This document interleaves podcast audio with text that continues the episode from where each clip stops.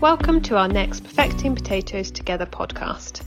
Today we're heading to Lancashire to speak to grower Andrew Webster, who is investing time and resource in on farm trials to look at how to make potato production more resilient for the future. In addition, Andrew is looking to set up a potato grower group within the region so that together they can come up with ideas and solutions for the future through knowledge transfer. Let's find out more. So, Andrew, tell us a little bit about what you've been up to uh, this week. It's probably a busy one. It um, this week been combining, uh, hopefully getting nearly finished. Um, blight spraying is always on the agenda. We've been a potato farmer, and we're working land, getting ready for um, putting cover crops in, get a chit on, and then in the next week or two we can start sowing cover crops. Fantastic. Tell us a little bit about what you're doing on farm and, and the setup you've got there at home. It um, setup we've got here at home. Um, we grow about 180, 190 acre potatoes, all for the crisping industry. We grow fodder beet, um, all for shipping off the farm, um, and around about 300 acre cereals and a bit of grass. And there's also some stewardships around the area as well, bits and pieces we have scattered in there. Um, we store a lot of our potatoes, so the the we've about two and a half thousand ton of storage on farm at the moment. Um, and then other work we're doing, we're working on cover crops to get find out best results, what we can get from PCN control. Uh, also helps with the fodder beet, beets this nematode, and any other nematodes like that. Other work going on. Um, we have a trial on biostimulants this year on one of the fields, which seems to be holding up pretty well. It's non-irrigatable. We'll see what the results come from that. Um, other work carrying on is Limex on potatoes. Um, what what can we get from that? Um, yeah, it's we're always up to something. Yeah, it sounds like you're busy, uh, a busy farm. No rest for the wicked, as they say. So, in terms of um, the trial that you're doing there, obviously trials are all helping you develop and forward.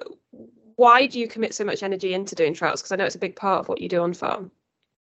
We're we're custodians of the land while we manage it.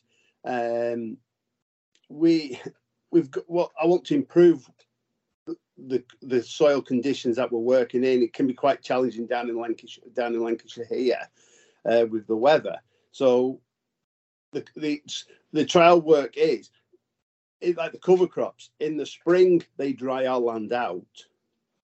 Then, during the growing season, they can give us up to a week extra capacity of water when we don't need to irrigate.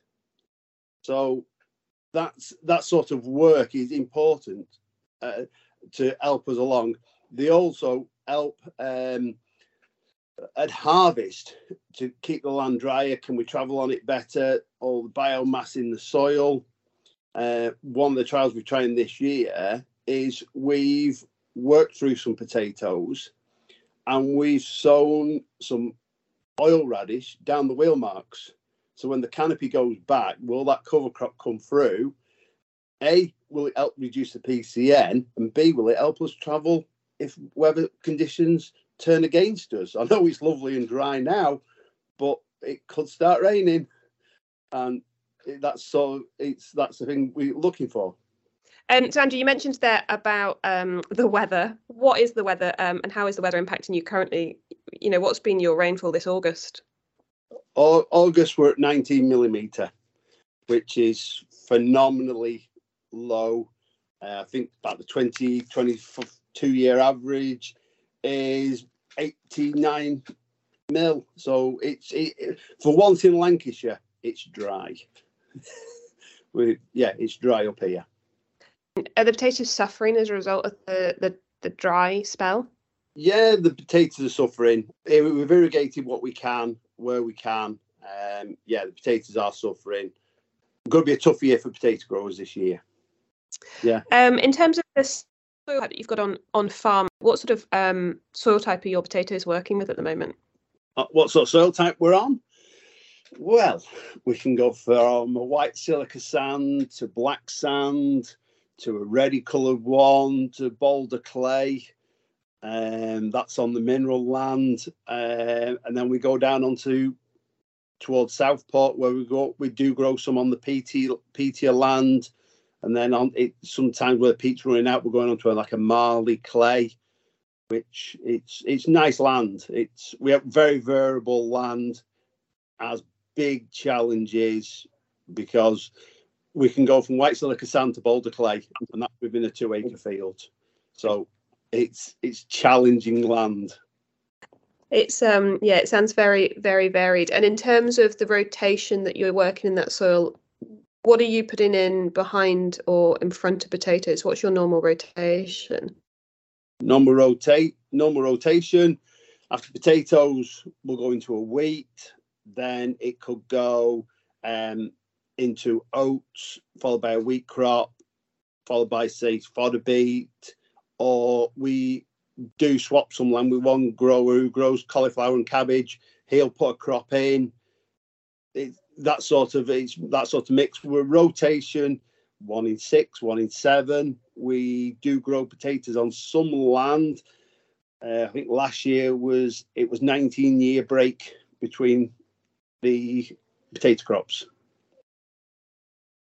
And if do you think um, that ex- that's something we're hearing a lot growers extending their rotation to help manage the the pressures that come with potatoes. Are you seeing that make a big difference to your disease pressure and, and volunteers and everything that follows? The the longer the rotation, the less PCN, the less chance of volunteer potatoes. Um, but where we are, it's very intensive veg potato land. So there's always the risk of potato blight as a volunteer from somewhere. And that's always a big worry. Obviously, you seem very optimistic. And one of the things I'm enjoying about this conversation is you're very positive in terms of, of doing trials to see where and how you can manage the weather patterns. But do you see, is there anything else that growers should be or could be doing to try and mitigate what's coming forward with these weather patterns? We're never going to beat Mother Nature. She's always going to have the last word. Um, but anything we can do to help us along, um, it's like the cover crops drying the land out in the spring. Can they give us that extra capacity? To have to look down them sort of routes um, of what what's got what we're going to do to help in the future. It's, we seem to get in the extremes: extreme dry, extreme wet, and it's picking and choosing what we can do, finding out how we can mitigate those problems. What is the typical disease pressure that you see on your farm there? Blight, blight is blight is a major issue. Um, different strains of blight coming along in the last several years. The, it's always going to change. Blight will change. Um, Alternaria is been a bit of an issue this year with the stress on the plants. Um, yeah, it, it's we're gonna things are changing, but it's we're having to mitigate against it. Do you see much in the way of PCN, Andrew? PCN, um, not seen any we we are having issues. We, we we can't reduce PC. We are reducing PCN levels, but um, I've not seen the problems like I I remember as a child seeing it um, in fields then. But um, we we it's managing to control not just in the crop we've got of potatoes, it's in the intermediate the the following crops, the control of uh, volunteer potatoes in them crops is is a crucial thing. You mentioned earlier when we were talking that you've been doing a trial um, to look at PCN and it had quite a significant reduction. Just tell us a little bit about that tri- that trial. Yeah, we the, there's a lot of work being done, or seems to have been done, on uh, different varieties of oil radish. Most mixes for the cover crops are oil radish and a mustard, or a couple of mustards, which hot it up. In Lancashire, we are, we don't biofumigate. We like to sow the cover crops in September and uh, uh, macerate them and work them in straight in front of the destoner and the planter. So we don't get much of a biofumigant. So we're looking at the oil radishes, giving the control, the glucosinolates and that out over the winter months into the spring. And one of the varieties we we just sowed straight oil radish, and that gave us um, a 50% reduction from September. Uh, the field was sampled at the beginning of September. We resampled it in beginning of March, and with a 50% reduction in cis and uh, PCN. So we it, that variety showed promise. It's it would, but that was a straight oil radish on its own, and it did a good job. So we're going to look at cultural controls now, as well as chemical controls. I think it seems to be uh, the way in which the industry is positively moving, and that that combination of cultural and chemical controls are very apparent in most growers' operations. In terms of uh, potatoes, obviously cultural controls there are, are many that you can do, but there's also this impression that y- you can't be all that sustainable because you're turning the soil over so much with potatoes. What are you doing on farm or, or what's your impression on farm in terms of ensuring that we are sustainable? If you go back five six years ago all the potato land was ploughed. Um, we this year we ploughed i think it was about 10% but that was on land that didn't need destoning. And if we didn't need to it was after grass. So if we didn't if we didn't need to we wouldn't have ploughed it. It was only the tool there to do the, the job, the best job at the time, to use the least amount of fuel and that. So it's we've gone more to tines um, and that it's it's helping by just use it. We don't work the land more than we need to. To leave it fairly coarse, um, yeah. So the structure that we're not beating the heck out the structure of the land. Now, I understand you have been looking to set up a potato group um, to try and sort of help with knowledge transfer. Tell us a little bit about your, your motivation behind that. In the past, we had AHDB potatoes, and I did a lot of work with them, a lot of contacts. Um, we, uh, it, where we're going to get this information from? Other areas have other things in place, other schemes in place. Scotland have SASA, all that. We haven't got anything here. So a, one agronomist can tell you one thing, another agronomist will tell you something else. But it's farmer knowledge is a main thing. And if we can get a group of farmers together to talk about potatoes, uh, cereals, it's a whole farm approach. And can we get his group up and running. I really hope we can. Um, and then we can call in industry experts, professionals to give us more knowledge. And then because we've got to have to, we've a lot to learn. Otherwise, we're going backwards. So it's keeping moving forwards.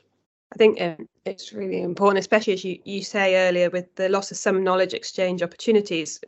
Setting up your, your own is um, is really important going forward we talked earlier you'd been to the Staffordshire Open Day that was hosted by BASF. That was obviously again the purpose was knowledge transfer and to start building um, a link of farmers who are growing potatoes. What did you see at this Open Day, and what was your impression? Very interesting. It's a long way. It was a long way for me, but if you don't go, you don't learn. Um, the new seed dressing that's coming along, the All Star, it's something that we've not been u- we've not been using in the past should we be using? I'm going to look at really look at it. There was a new uh, weed uh, herbicide that's coming along for this next. I think it's this next year or in the in the near future, what I see there on the trials was very encouraging. It made a good job. It's nice to see new products coming along in the pipeline from BASF for the future and help potato growers in the future coming along. Um, now, Andrew, um, in terms of that that hope for the future, and um, obviously we've got new products coming, but what are you thinking going forward with your potato crop? Are you carrying on with the same quantity, or um, are you looking to do some big changes in the next few years? The acreage of potatoes. Uh, well, I think we'll keep it roughly where we are at the moment. Big the biggest issue being is is input costs, the sheer input costs of these crops, and it we it's we like to grow what we can manage. If we can't manage it, why grow it? And we can manage the acreage we've got at the moment with ease. So in, in the future, there might be room to expand. Got two inter, two keen sons coming along as well. They're on the farm it's their mantle in the future to go right where we're going now. It's brilliant. It's nice to hear there's a, an enthusiastic generation coming in behind you too. Um, in terms of the the costs you mentioned there that it's impacting obviously every single grower and it's at the forefront of mind at the moment. Are, are you um, are you looking more closely at your inputs to see how you can manage rather than reducing inputs, being more efficient with them, or are you actively looking to reduce inputs? at the moment, it's how can we get those inputs to work best for us? It's sulfur on potato on wheat. We've done trial work with that, and where we get to, we do do quite a bit of sulfur on potatoes. It's given us a better crop. Can we store it a bit cooler? So yeah, it's it's looking at them input costs and going, how can we make a, that product work more efficiently? And that's the crucial thing. So, the very last question, Andrew, that we always ask before we conclude our potato podcasts is what is your favourite variety of potato? I've got two. I like my Ulster Prince very early on in the season. And then I also do like King Edwards for my Christmas lunch. Um, well, thank you ever so much for your time today, Andrew. Um, that was a, a, really interesting insight, and I'm really looking forward to hearing how you get on with your um, potato group. I hope it really comes off the ground, and anything that we can do with the Perfecting Potatoes Together campaign, don't hesitate to get in touch. Thank you very much.